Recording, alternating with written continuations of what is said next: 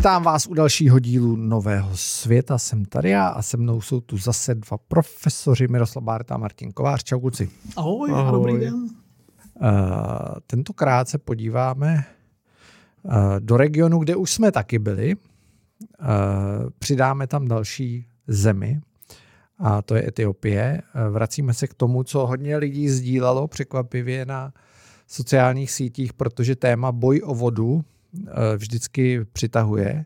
A tady se ten článek eh, týkal eh, toho, že Etiopie naplnila velkou přehradu na Modrém Nilu a Egypt protestuje. Protestuje nejenom Egypt, ale i Súdán, který se cítí ohrožení a myslí si, že to ohrozí dodávky vody v oblasti. Mirku, ty jsi specialista na tenhle krásný kout světa.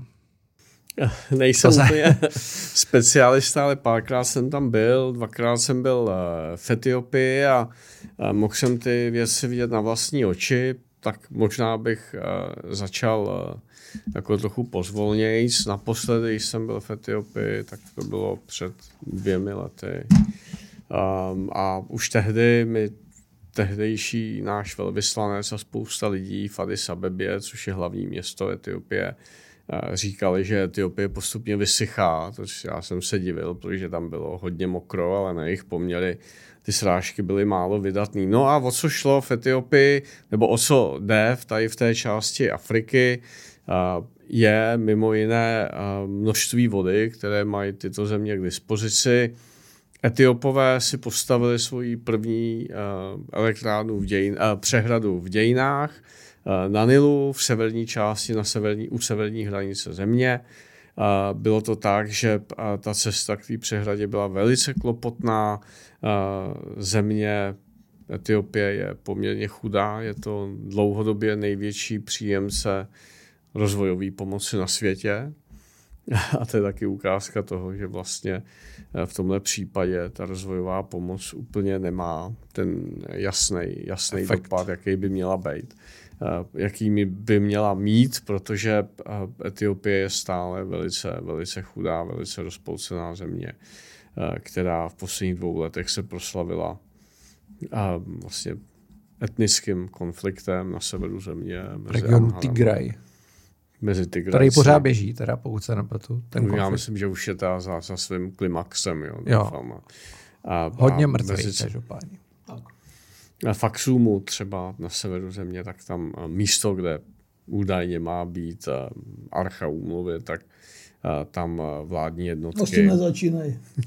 tam vládní jednotky jako, jako pozabíjeli, zmasakrovali stovky a stovky lidí a Aksum byl nepřístupný. Já jsem tam byl kdysi, protože samozřejmě zajímala ta historie Aksumu, ale to je vedlejší. A, a Archa jak... umluvy, to bychom někdy mohli dát. A Indiana Jones se mi hned vybavil. Ale když vidím Mirka, vidím Indiana Jones. Indiana Jones můžeme můžem udělat někdy nějaký takový odlehčený archeologický téma. Aby mohli bychom udělat lidi... téma Indiana Jones.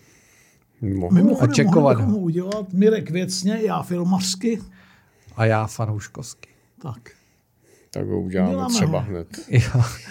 A co jsem, co jsem chtěl říct teď, ta voda, tak je to první přehrada v Etiopii, která byla postavená po dlouhých letech proto, aby vlastně zajistila Etiopii dostatek elektrické energie. Problém byl, že stavba přehrady předstihla pokládání kabelů, takže dlouhý, dlouhou dobu ta elektrárna vlastně nevyráběla žádnou, žádnou elektriku. Ale co je tím politickým problémem, je, a tím bych to vlastně ten úvod nějak e, ukončil, je to, že přirozeně ta přehrada je obrovská, my se pak těm přehradám v Sudánu, v Egyptě a, a jinde dostaneme a k těm smlouvám tak eh, byla napouštěná poměrně rychle. A země po proudu Nilu, to znamená Súdán a Egypt, eh, se snažili se ty obci domluvit o tom, aby to napouštění trvalo o několik let déle, což se, eh, což se nestalo. A to zakládá ten součas, tu současnou debatu o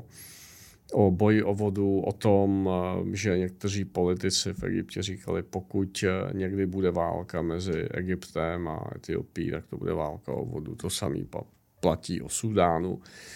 Um, I když Sudán dneska je vlastně, jak se říká, failing state, kde prostě ne, ne, není v provozu ani letiště v Khartoumu, který byl vybombardovaný.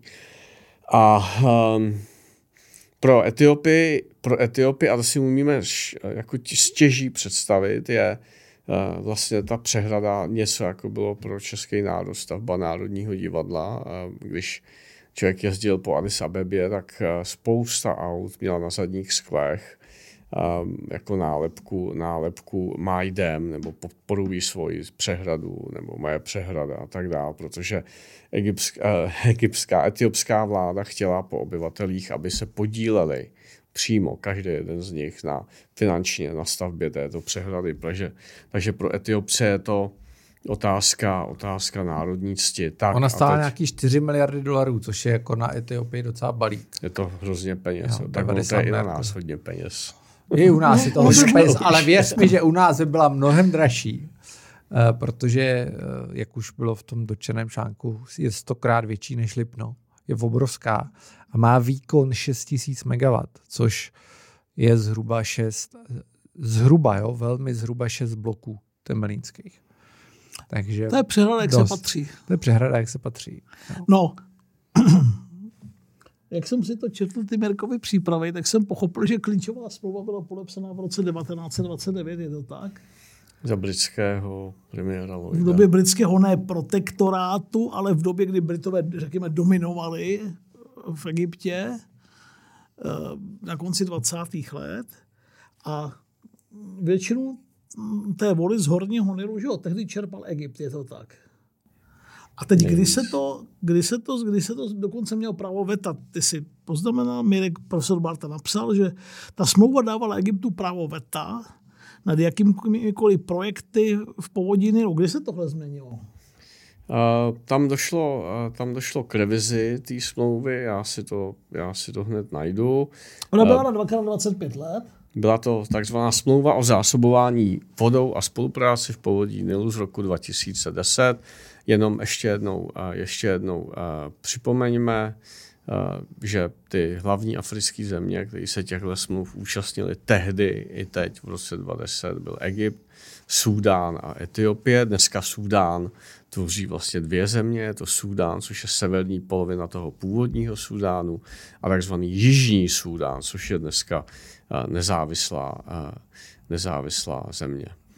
A tahle, tahle revize britské, toho původního britského traktátu z roku 1928-29 um, uh, usiluje o to, aby uh, ty země uh, mohly co nejlépe a odpovídající formou ke svým nárokům uh, čerpat tu vodu. Vstoupila do toho samozřejmě už i EIA, která jako představuje posouzení dopadu na životní, těch přehrad na životní prostředí. Je tam závazek k řešení, k řešení sporů a, je tam i závazek ke spolupráci a, a informování, informování s tím, že ta smlouva byla původně uzavřená na, na 10 let a jak ale vidíme, tak přesto, že smlouva uzavřená byla za účasti všech států, nikdo je nezastupoval,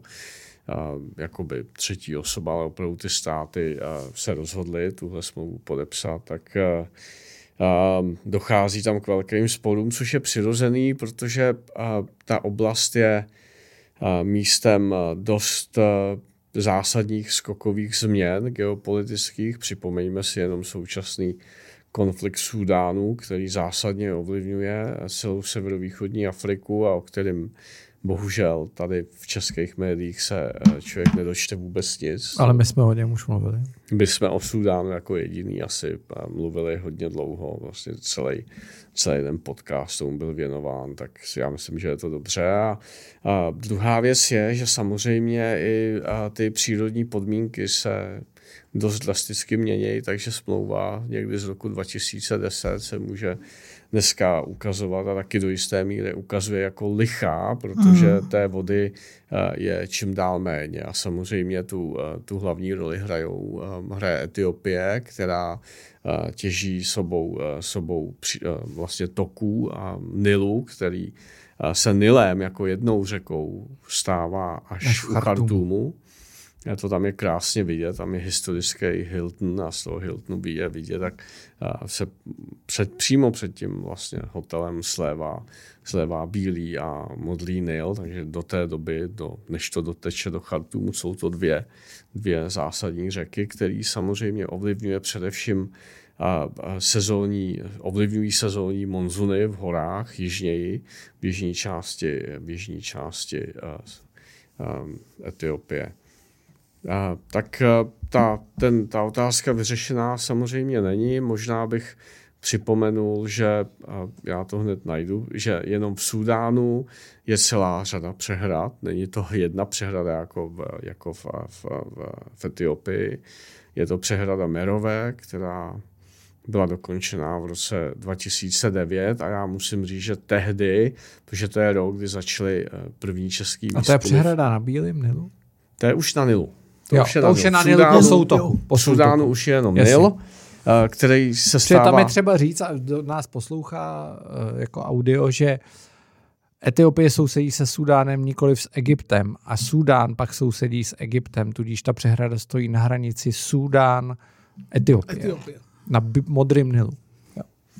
A, a, takže v Merové ta se nachází v severním Sudánu a já si vzpomínám, že tehdy jsem měl možnost a, se účastnit té návštěvy. Ta, ta elektrárna byla nově, nově instalovaná, protože jsme byli součástí delegace oficiální, tak dokonce myslím, že někde mám i nějaké fotografie, což přirozeně normálně se tyhle ty přehrady v Sudánu fotit, fotit nesmí a to bylo vůbec zajímavý rok, protože v tom roce my jsme začínali na lokalitě Usly, hluboko v sudánském nitrozemí, první české výzkumy archeologické v Sudánu a byla to jako velká kapitola egyptologického ústavu a dneska to samozřejmě nemůže pokračovat zatím a, a zároveň to byla cesta, kdy přiletěl do, do, do Sudánu i dnešní velvyslanec ve Větnamu, člověk, který se velmi vážím, Hinek Kmoníček a tam zažili jako, zažili jako velký, eh, velký story a zpátky k té přehradě má, pří, má výkon zhruba 1250, 1250 MW. Pak je tam přehrada Rozer, eh, která se nachází v Jižním Súdánu, to je z roku 1966 a byla rozšířená v roce 1970 a je hlavně určená k, k zavlažování.